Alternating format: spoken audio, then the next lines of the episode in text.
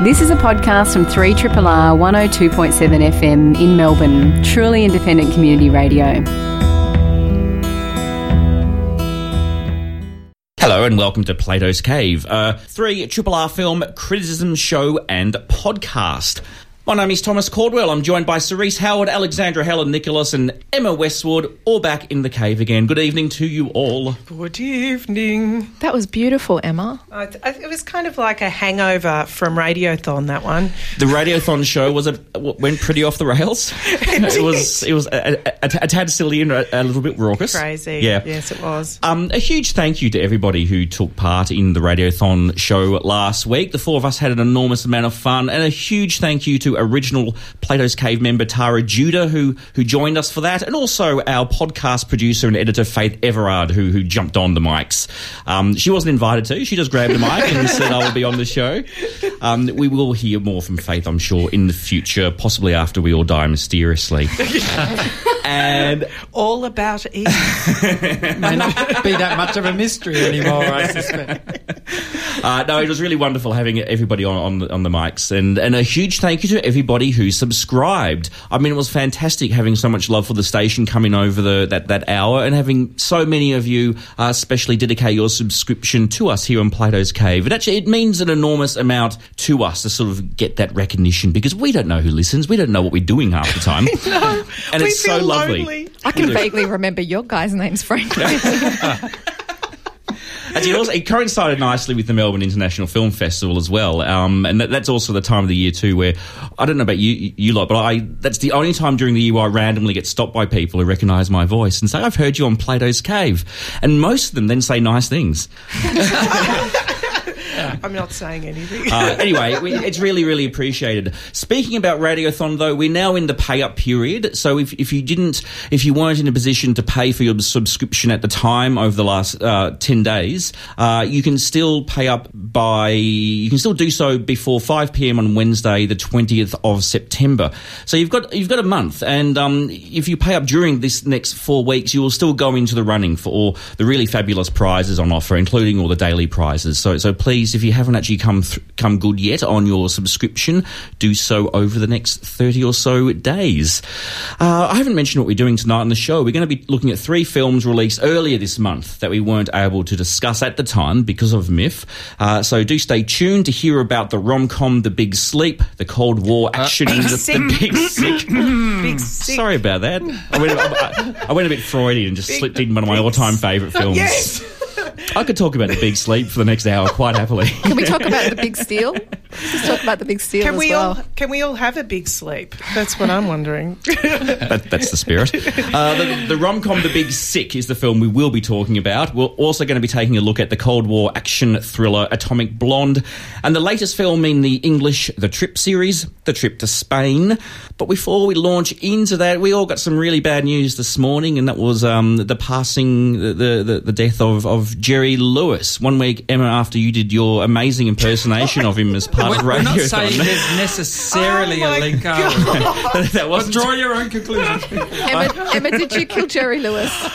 oh, gee, this. Uh, yeah, I But feel this like is sad. This and I, I know this has hit some of you pretty hard because he, he's a beloved figure to so many of us. Well, there was that beautiful retrospective of his directorial output at the F- Melbourne International Film Festival last, Last year, year, that yeah. many of us went to, and I think it filled a lot of gaps. Um, I think a lot of us know films like The Nutty Professor. You know, a lot of us know him as a performer. So, you know, obviously The King of Comedy, I think, is a really big one. But the films with Dean Martin that he did. Um, but as a director, he really doesn't get the props that he deserves. And that retrospective at MIFF last year, I think, was really important. Not just the big ones like, um, yeah, Nutty Professor and, and The Ladies' Man, but things like The Bellboy, his directorial debut, which is an extraordinary film from 1960, right through to things like Smorgasbord, which honestly has one of the funniest suicide scenes I've ever seen in a movie. Mm, which was really interesting because I listened to Joe's, um, Jonathan Rosenbaum doing the intro for that film when he talked about uh, how uh, Jerry Lewis himself had tried to commit suicide not long before that film. So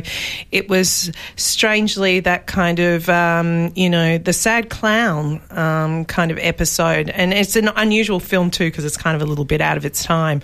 But that's the thing with Jerry Lewis. I think that a lot of people, it kind of depends where you come into him in your viewing. Um, he can seem a bit out of his time, but um, he has been, he's, um, whether what you think of him personally, I think he was a rather prickly gent for a lot of people. Liked to have hung out with him. I'll, no, I'd say that. no, I'm glad I never got to meet or talk to him. He was a very notoriously a bad interviewee and very difficult, but um, a genius. Regardless, this is this separation of personal from professional life, and uh, his influence is just um, unbelievable. And as you said, Alex, you know, we just didn't realise that his directorial output. I mean, I love the way that Miff just showed the films that he actually directed because we all think of him as this clown performer and a stage performer as well. He did a lot of stage stuff too, but um, also he was uh, incredibly um, influential in actual filmmaking. I He was think a stylist. I mean, Yeah. the ladies' man is. I mean, to me, the ladies, Ladies' Man the is ladies' man is, is as crazy. devastating visually as something like um, the Young Girls of Rochefort and um, Umbrellas of Cherbourg that we did that we watched last year. I know Is that that the that's a film kind where of- the side of the building yeah, you take yeah. the side it's, of the in- it's building like a off? and- dollhouse. yeah, the it's dollhouse basically shot. a dollhouse. Yeah. It's just a, um, you know, there's always that joke, ha ha ha. The French really like Jerry Lewis, the eye roll, the eye roll. This kind of quasi racist, and it's, um, it's like because he made really European films. I mean, the Yeah, Bell it's for a Boys is just is is uh, you know a Tati homage. Like it's beautiful. But he also he, he- he also created things like I think the first video assist um, as director and uh, a performer. So he was someone who actually influenced the technical side of filmmaking. The Jerry Lewis story to delve into is amazing. So basically, we've lost a giant, but at 91, wonderful career, uh, career in life. So really, one to be celebrated, And maybe I'd say. within the next few years, we'll get to see the suppressed. um, Oh, yeah. I can't film, The wait. Clown That Oh, I yes. cannot wait. I know that was his um, Nazi clown film. Yes. Yeah, Yes. may not be the best way to honour his legacy by watching this film, No. from what I've heard, but I, I, I'm morbidly curious, like everybody else. Absolutely. I, Yeah. it, it sounds like a random point of comparison, but Kubrick was so against Clockwork Orange being released in his lifetime. Mm. And that actually readily became, I think I had like a Dutch VHS bootleg of that for years. And I think that was the one that went around. But after he passed away, suddenly that became. went back into cinemas Yeah, and went yeah, on and to, oh, it'll no, be it- hang on, it interesting. went on to home entertainment. It yeah. did, and it'll It be was- interesting to yep. see. I mean, obviously, there's different backstories to the to the suppression of these films, but it's um, going to be interesting what happens to that film, especially you know, Yeah. Nazis are in the news. Unfortunately, yes. Well, oh boy, how are we going to move on to another comedy now? In, in, in the shadow of Jerry Lewis. It's a really dark comedy, if that helps. It is Yeah. actually. It is. Okay, well, we can do this justice.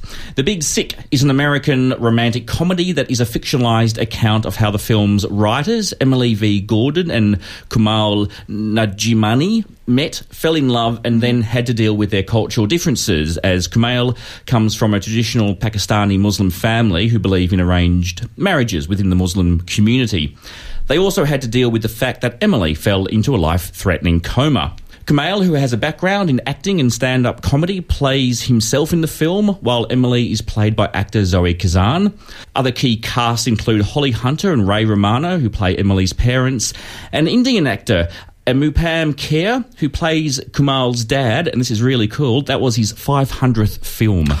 Oh my God. So he's an actor not a lot of Americans know, but he's huge in India. And apparently, when Kumail was casting this film, his dad joked, "Oh, you know, you, you, you should go and get this guy to play me," because his dad was a massive fan of this actor, and to have this actor then actually play his dad apparently just blew his mind. And they met on set, and it was all rather gorgeous.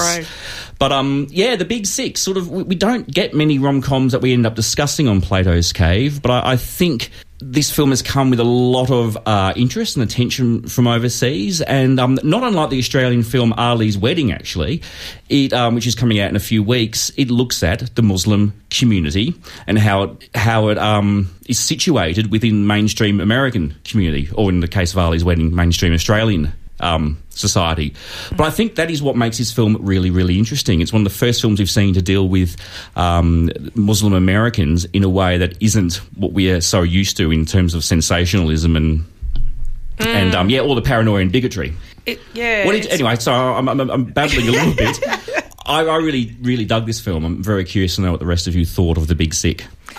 Oh, yes, I, I, I really, I really, I really enjoyed it. I did really enjoy it. I thought it was interesting that um, this film really played on timelines in an interesting way. I mean, I felt that it's it's almost like in, in America we've we've seen that exploration of the, the black the black white relationships, but the white brown relationships. For some reason, it felt really foreign, and and I kind of went, geez, we haven't come that far, or American cinema hasn't come that far. There's a little been a little bit of it in Australian cinema, but also things like the 9/11 jokes. That was my that was my Yeah. favorite bit. That's This, just this film amazing. has the best 9/11 actual- joke I've ever heard. Yes. It's so perfect. The delivery, everything. the Yeah. 9 the 9/11 joke, Yep. and I went.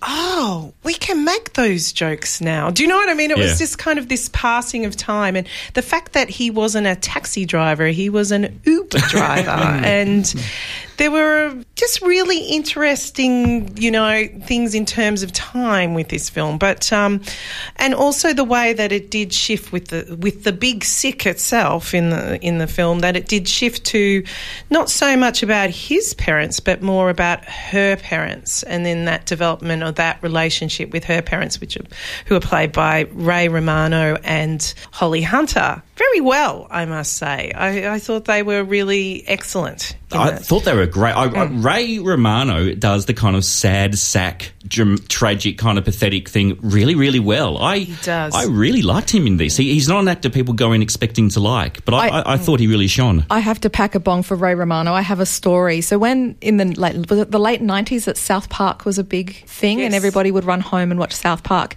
It used to be screened on SBS with a little show called Dr. Katz Professional Therapist. Yes, which is coming But back. I loved Mm. it then. I love it now. I think it's an extraordinary program. I think it's really, I love the setup. But Ray Romano was a regular guest on that. Mm-hmm. And he was hilarious. He, he was just one of the funniest quote unquote patients in that. And um, when I heard that Ray Romano was going to have his own sitcom, I was thrilled.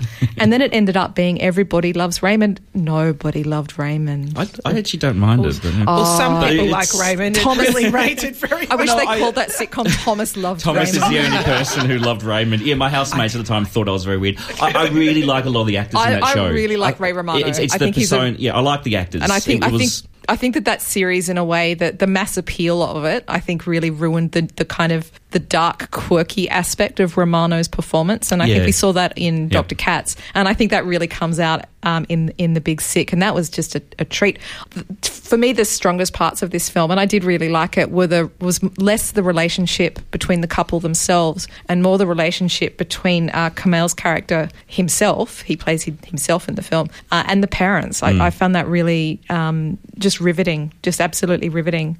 Yeah, Romano and Holly Hunter are not an obvious coupling. uh, I, um, I, I thought they were they were terrific. Uh, they're playing a couple with this tensions in, in their relationship, and, and that's just communicated very very well. Not necessarily in any particularly uh, overt uh, gesticulatory sort of way, but just in terms of you just sense it. There's a chemistry there that's not firing, and it's um, something that just comes, I think, of good acting, uh, not capital A acting, just good acting. And Romano is fabulous. He's he is a brilliant sad sack comedian.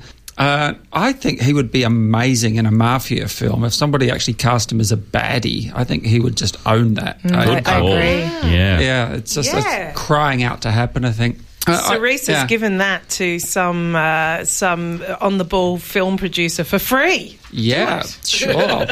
Maybe, yeah. Actually, I'll. mm. Um, and uh, yeah, I, I really enjoyed this film too. I found it very, very funny, reasonably touching. But um, I think it's actually quite a naively directed film. There's a lot in it that's not exactly slapdash, but it's sort of hack compositions. Uh, there's there's a scene really towards the end that I felt looked so strange because suddenly Holly Hunter. I mean, I know she's small, but she suddenly looks minute with uh, Ray Romano looming in the background, and it looks strangely ominous, and it's not meant to be. I think it's just a bad composition, and there are moments throughout like that where the the directing, uh, the, the setup, the blocking of it all is just very perfunctory, and occasionally it, it gives a weird resonance to people like me, at least viewing it, who want to project perhaps more meaning than there is it all meant to be there. But it's just some weird setups that occasionally just threw me slightly out of the film as a uh, a viewer. Um, I, would agree with that. I think that there are some clunky moments, perhaps. I think the last scene is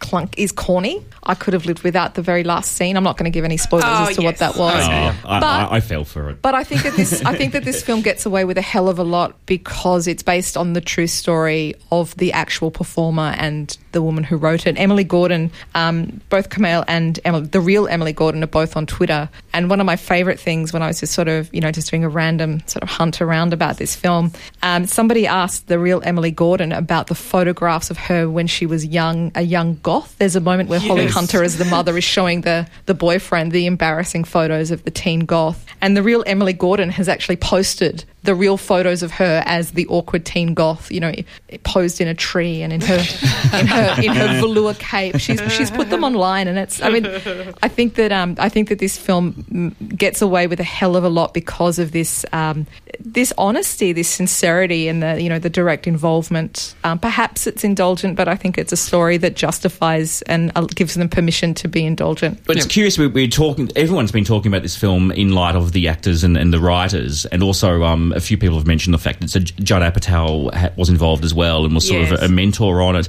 The, the director, the guy called Michael Showalter, has never really been mentioned. And just looking up his filmography, he's, he, he appears to be very much a director for hire with nothing really to distinguish him. And, and I think As Cerise has just pointed out. yeah, and, I, and I think that it, it does come through that direction was not, you know, really a leading artistic force on this film. But um, it, it, it's it's um, actually a curious thing about this film is it kind of plays out as if we don't know that she's going to get very sick all of a sudden, but that's in the film's title and all the promotion. Yet we sort of do a weird suspension of disbelief while watching it, pretending that we don't know that's going to happen. And the one thing that happens to their relationship before that moment is the only fictitious element. Well, hang on, he's the main fictitious element in the film. Their relationship dynamic changes in the film in a way that doesn't change, that didn't change in real life. And I, I actually would have preferred they stuck closer to what was happening in real life because I thought that was a, one of the weaker plot points. But look, I, you know, I, I don't think we've emphasised how much this is just a really funny film, and it's, hmm. it's he's amazing. He's a really strong performer He's a really natural performer, and Zoe Kazan gets some really great moments as well. And the interplay with both sets of parents, I think, is really gorgeous. But I just want to again reinforce that idea that I don't think I've seen a film that kind of deals with culture clash, especially Muslim and white American, say, Christian culture clash, in a way that's quite as sophisticated as this, and especially in the way it portrays the Muslim community and their attitudes to um, arranged marriage. And we should also, you know, I should acknowledge that the Muslim community is actually quite diverse in scope as well. I mean, this is a particular type of Pakistani Muslim. Um, that there there isn't any cultural relativity applied, but there's no hardcore condemnation either. It's sort of a this Yeah. is this is the family dynamic in all its you know, you might see it as flawed, you might see it as imperfect, but we're not going to pretend it's all cool as well either. And There's I a- thought that was really sophisticated. I would pick up on that. I think there's a really important scene in this movie that would be very easy to just sort of because it doesn't really fit into the main narrative. But uh, it's when Kumail is with um, a woman that he's his parents are trying to set him up in an arranged marriage with, and it's a conversation that they have between themselves. And this woman gets to speak, and I think it's really interesting what she says because the narrative is so focused on his resistance to uh, having an arranged marriage. We don't hear from the women. There's kind of this ongoing comic gag where women kind of turn up supposedly accidentally at dinner time for him to meet. And all hot women, can I just Yeah, say? beautiful women. And, and at one point, one of those women actually gets to turn around and say, Look, this isn't easy for me either. I'm in the same culture. Yeah, yeah. I'm in the same kind of cultural jam that you are. Don't you dare tell me that this is your problem. I've, you know, this is not easy for me either. And I and I think it's a really like it's it's a small moment. It doesn't feed into the main storyline, but I think that giving that woman a right to present her, Yep. you know, it's like 30 seconds. It's it's very brief, but I think it's a really important moment in the film's politics. and we get, we get the parents' point of view too in a moment that's quite surprising. oh, surprising. the mother is wonderful. Yeah. And we realise that they're compassionate, good people, but that they come from a certain set of traditions that's not um, fusing perfectly with the country Mm. they now live in. And I, it's just so refreshing to see a film deal with these issues in such a, a warm-hearted and, um, and and generous way. And strangely, he sort of took a back seat a lot of the time in the the action as well. He, uh, he almost felt like a little bit of an observer. It wasn't like he was a someone who was dominating the commentary or anything like that. He allowed everyone to have their say, and and that must be really hard. I mean, this we, this is kind of still a new phenomenon of seeing someone playing themselves on um, on screen in that way. Um, you know, Stephen Colbert did it for a number of years on his show and has had to transition, and we've got another example of that coming up tonight. Well, but, but I think we've, and we'll talk about this later Yeah, tonight when we yeah. get on a trip to Spain. But I think the exaggerated version of your persona we've seen for quite a while now, like ever since the early '90s with the Larry Sanders Show. But I think Oh yes, yeah, yeah, yeah. But I think we don't see so much of this where the person plays a very close version of themselves. There's actually a, I mean, there are other Yeah, examples. yep. but there's a Dean not Martin common. and Jerry Lewis film where there's Dean Martin you're and Jerry. Lewis. I can't remember the name, but Yeah. Dean Martin and Jerry Lewis play two characters with different names who are going to Vegas to meet Dean Martin and Jerry Lewis.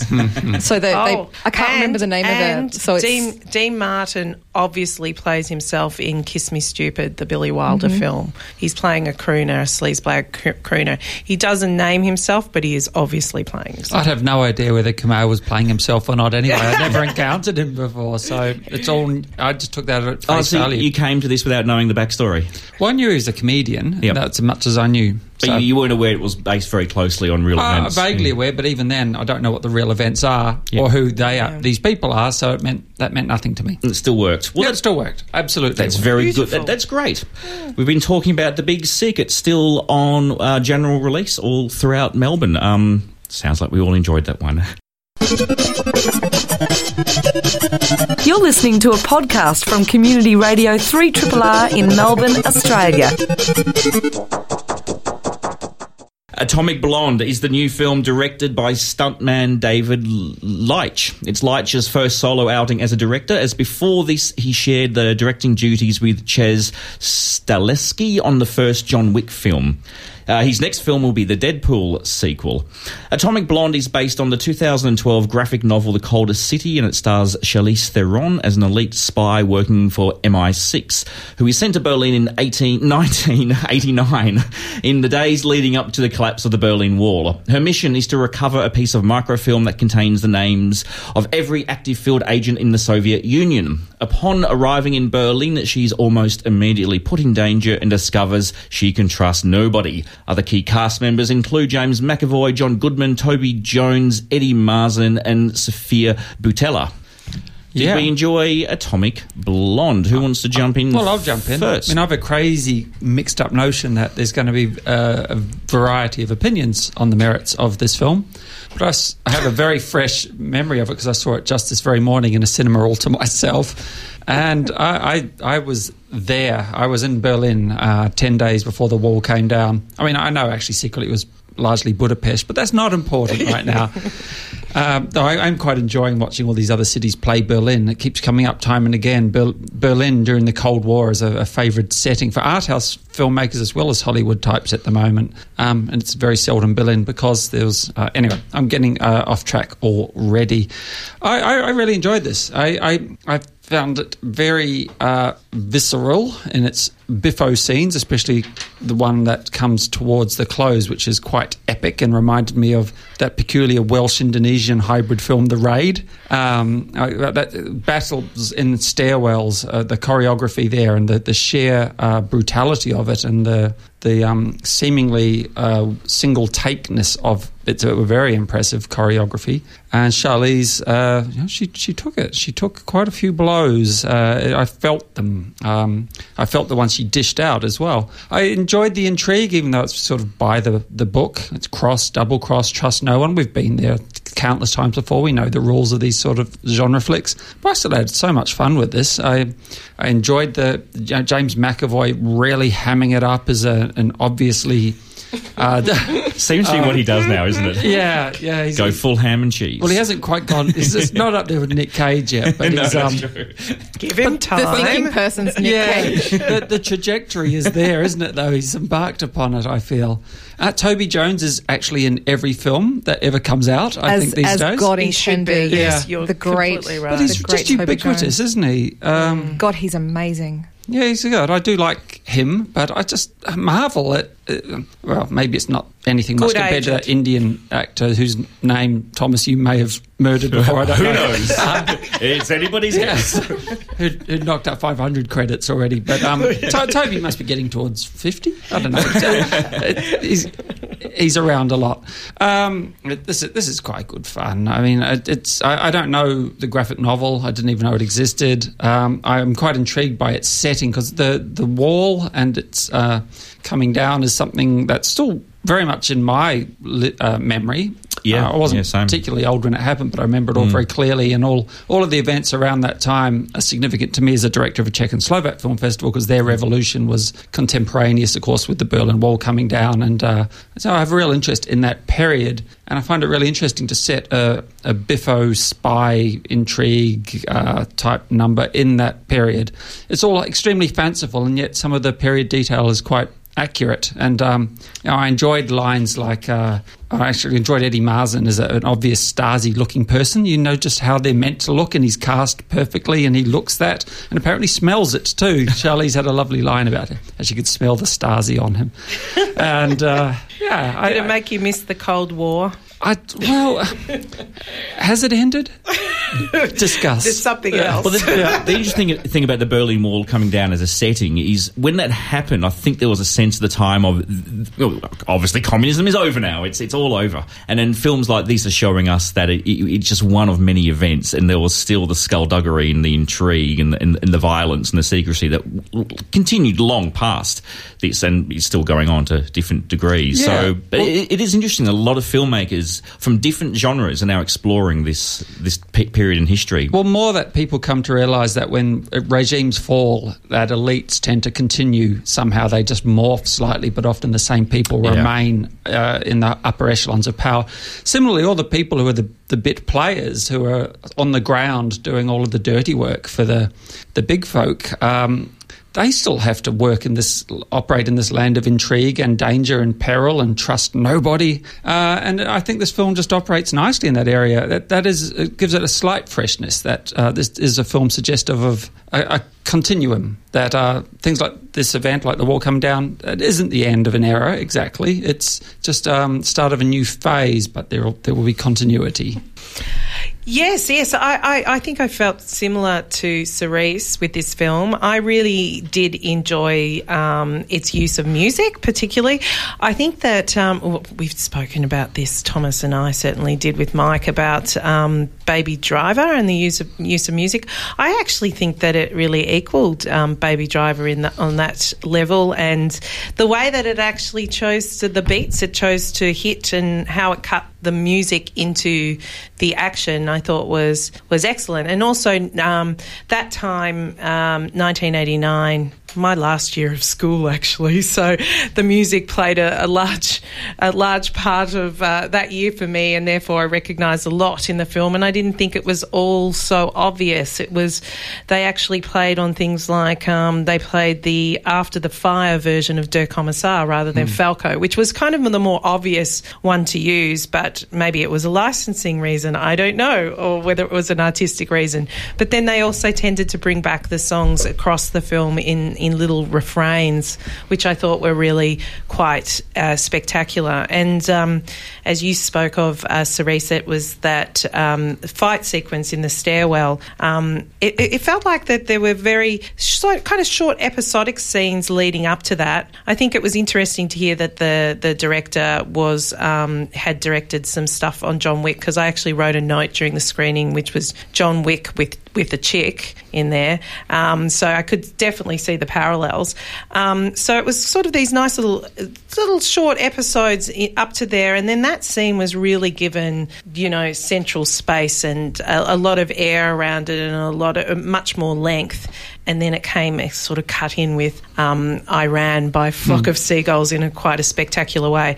I found it to be a hoot, in uh, Cerise's words. It's Very interesting that you that you bring up the music because that was actually one of my major bugbears with this film because I think it revealed a strong Same, but you go laziness. Um. Yeah. so I, I have a deep passion for uh, the new German wave, and there's two points in this film where they they emphasize it's it's in the script where they say this is a really like there's a lot happening in music in Berlin at the moment. So they they explicitly flag that there is a really vibrant mu- music scene going on in this city at this time. And I think that this film flagrantly rejects that in favour of Western friendly top 40. If you go through, I mean, if you go through, there's a couple of songs like they, they do Nina, which I think is an obvious choice, but perhaps That's an essential obvious, one. yeah. Der Kommissar. I think you couldn't do a film about Berlin in 1989 and not have a Depeche Mode song on it. And I like mm-hmm. that it was behind the wheel. It wasn't one of the more obvious ones. Mm-hmm. This was the year before Violator came out, which of course German basic Germany basically had a, a year off to celebrate the release of hmm. Depeche Mode's Violator.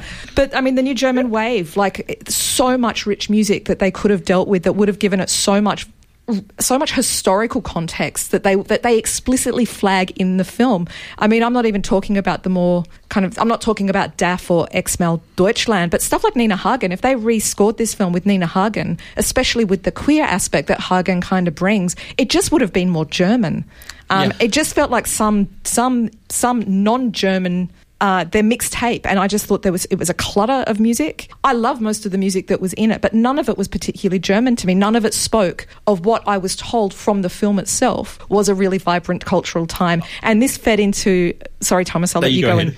This fed into what for me. I mean, this should have been catnip for me. This, you know, the John Wick director and Charlize Theron. Like that's that's my that's all I need from a film. Um, she was amazing. Um, but stylistically, um, I know that I go on about font a lot, but I think that in film we privilege narrative perhaps a lot more over cinema as a design object. And the little intertitles that say, you know, Berlin, 1989, they just look like shitty Yeah, they're a bit Banksy aren't clip art. It was so random and so. t- this film struck me as like a 1980s Cold War Sin City. I was so. you- I thought it could have been a great film, you- and I thought it was a very ordinary one. Do you think it kind of? Um, I, I felt that there was this sort of dominance of the British in it, and that was probably reflected in the in the music. Well, if you I go through, the, if you I actually yeah. went through the to- the German charts for 1989, and David Hasselhoff was in the charts. Like, if you want to get some kind of David verisimilitude, Hasselhoff. like He's Germany, referenced in the film, yeah. Jerry Lewis Yep. for friends. My, my issue with the music is it was just so cluttered. I um I used to go to some really shitty nightclubs when I left school in the mid mid nineties and always under duress because I was you know people I was hanging out with at the time and they used to have like the half hour of and now we're going to play all the songs for the alternative types and it could have been the playlist from this film.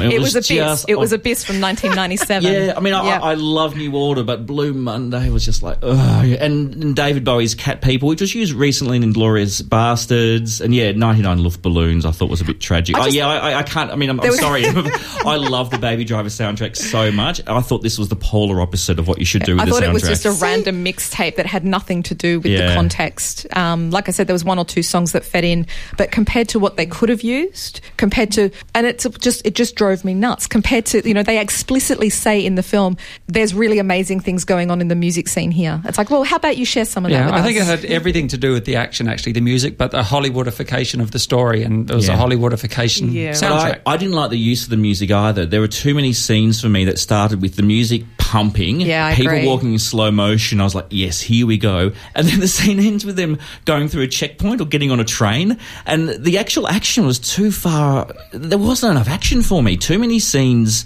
were really anticlimactic. I still overall enjoyed this because the action that was in there was superb. And that scene we were all talking about towards the end, I'm assuming it had to be a faked long take as well, um, or at least digitally manipulated. But regardless of how they created it, it's a little masterpiece of action cinema towards the end.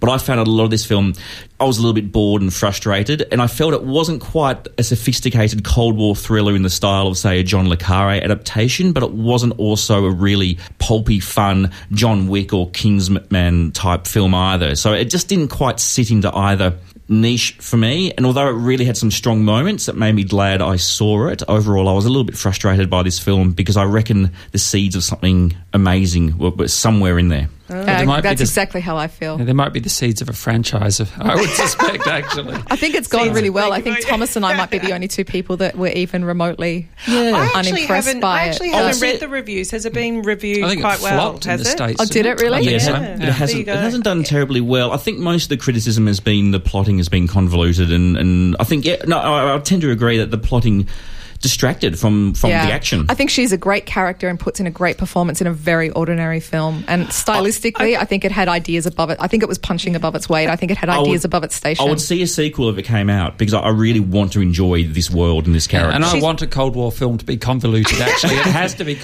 convoluted. a- I just want Nina Hagen. But now I want Nina Hagen too. But Actually. you know what I mean? Yeah. I mean, Tinker Tailor Soldier Spy is a good Yeah. example of that beautifully convoluted, uh, you know, oh, but sophisticated it's so film, not which on is that list. Yeah, Well, this is it though. I think it's trying. But It's think- trying to do a punk rock Yeah. Berlin Wall film, and it fails because it's goddamn Till Tuesday and and I Ran by Flock of Seagulls. There's a disconnect between the pop cultural references and the vibes that it's going for. It is trying to be this kind of anarchic punk rock thing, but it goes for this sort of Amway salesman neon. I don't know. The, the aesthetics were just all messed up for me. It just was sort of like a generic melange of quote unquote 80s. That Did you say wasn't melange? melange. Melange. But I think Alex, I think you are you and I are in the minority. Um, I think look, you've you heard know- both extremes for Atomic Blonde tonight. Oh, it's certainly you know when you say extremes, it was fun. You Yeah, it's know, just I'm good not fun. going to. I'm not going to um, Exalt uh, it. Yes, No. exactly. Yeah. No. It was just it was fun for me. I think um, probably uh, Charlize Theron might be better to get out of the chill ice queen um, role, but um, This was yeah. very much her baby, I think. She really Was drove it? this project. Oh, yeah. Okay. There you go. Three triple R. The Trip to Spain is the third instalment in the film and television series by English filmmaker Michael Winterbottom, where Steve Coogan and Rob Brydon play fictionalised versions of themselves as they travel around a country, in this case it's Spain, eat at amazing restaurants, contemplate aging, fame, family, and fatherhood, and do a bunch of celebrity impersonations. This time, the rationale of the trip is Coogan wants to recreate a journey he took when he was younger as research for a memoir he is writing, and Brydon is along for the ride to review the restaurants. Now, as with the trip in 2010, where they travelled around Britain, and then the trip to Italy in 2014, the trip to Spain exists as both a six part television series and a feature length film, which is an edited version of the series. I remember I watched the, the film and the TV show for the very first trip mm-hmm. and came to the decision that I was better off just watching the, the, the films. I, I felt there was too much in, in the series. It worked better for me as a film. So I've only seen the film version of the trip to Spain, which is what I believe you watched, Emma. That's correct. But Alex, you've watched the six part TV series, but not the film. That's exactly right. Well, I'm cu- I actually felt this is the weakest of the trilogy, and it felt padded compared to the previous films. So, what was it like watching the TV series? I think this issue of temporality with the Trip franchise is really important, and I um, I actually don't watch TV. I don't I don't, and it's not a snobbery thing. I just don't have time. Um, I prefer to watch films than TV series, but um, I make an exception for the trip because I think temporality is really important to the mood of these films. Road trips are long and tedious and boring, and I think that the series, I always binge watch them. I always watch them in one sitting. So I'm effectively watching a three hour movie. Um, and there's something about it being so drawn out that when they start getting irritated with each other, you kind of feel it. Like you get irritated with them as well, just because you've spent so much time with them. Do you eat Um, with them? Uh, Look, You must be I- I- hungry. I, There must um, be a drinking that. game to be had. my, Yes. my partner, my partner, um, absolutely hates these, and he has, you know, and I've, I've heard critics say similar things that it's this kind of weirdly, this weird colonial, bougie, rich guys just traveling around eating posh food, um, just being kind of rich white men, and it drives him insane. He just loathes them, and I, I actually can't fault that, except for the fact that I just love the characters of Steve Coogan and Rob Brydon, and I love them in Tristram Shandy, Michael Winterbottom's Tristram Shandy, which was, of course, where they were introduced. And Yeah. There was such a spark between them there, and I love that they've um, They've both, run with it. Both Coogan and Brydon have said in interviews that, that they actually are playing themselves, but are kind of inflated versions of themselves. Um, I don't think Rob Brydon cheated on his um, partner, for example. Wasn't that in the he's first just the- one? in the second, second one, and In he's second just the classic yeah. dad. There's, I just love the banter. I think that banter is very, very hard to do in film, and I think that's something about watching the entire series when it's stretched out to three hours. Banter makes sense. I think a, a feature film of banter. I get why that doesn't work, but for me, I, I actually really like the the temp, the, the boredom, and that they fall. You know, that road trip where you just start talking shit, um, and I love how they fall into that. So and road trip or radio show? You see, I, I, mean, I love Tristan and Shandy, and I love the first two, the Trip films. I don't know, this one, I, I enjoyed it fine, but the magic had gone for me a little bit, and I, I think it's mainly because the novelty of celebrities playing exaggerated versions of themselves has really worn off for me now. I think I'm. It's been a good thirty years, and I think I'm just a little bit over it.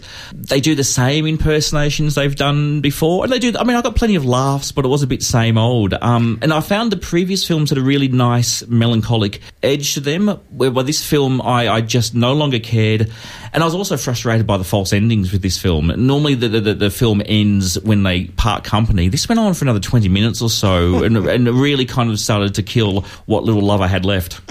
I really, I, re- I, I still enjoyed it. I, I really like. There's a character called Emma, and we we came. We were talking about. Um, I can't remember the actor's name, but Emma is played by a woman who was in an amazing series called Nathan Barley. yep. yep. Um, and when Emma always when Emma turns up in these trip films, um, I find that the dynamic is really interesting because she sort of has this polite amusement where you fe- she you almost, she almost has contact embarrassment where it's just these old dads telling jokes and she's, not getting into is she it. And I Steve Coogan's um, Assistant or- yeah. Yes, yes, that's right.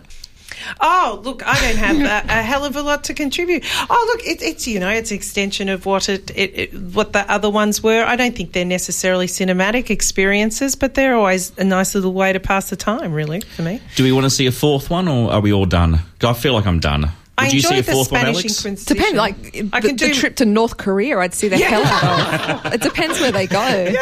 The, the, That's a good point. the trip to Bungendore, I'd be down with that. The, you know, Or just the trip to Bunnings. the, tri- the trip to Bunnings. There we go. We've given away some cracking ideas here on Plato's Cave. Tonight, the trip to Bunnings, I think, being the best one yet. the Big Sick is on general release, courtesy of Roadshow Films. Atomic Blonde is on general release, courtesy of Universal Pictures. And The Trip to Spain is on general release, courtesy of Madman Entertainment. You've been listening to Thomas Caldwell, Cerise Howard, Alexandra Heller-Nicholas, and Emma Westwood on Plato's Cave. The podcast version of the show is produced and edited by Faith Everard. This has been a podcast from 3RRR 102.7 FM in Melbourne. Truly independent community radio. Want to hear more? Check out our website at rrr.org.au.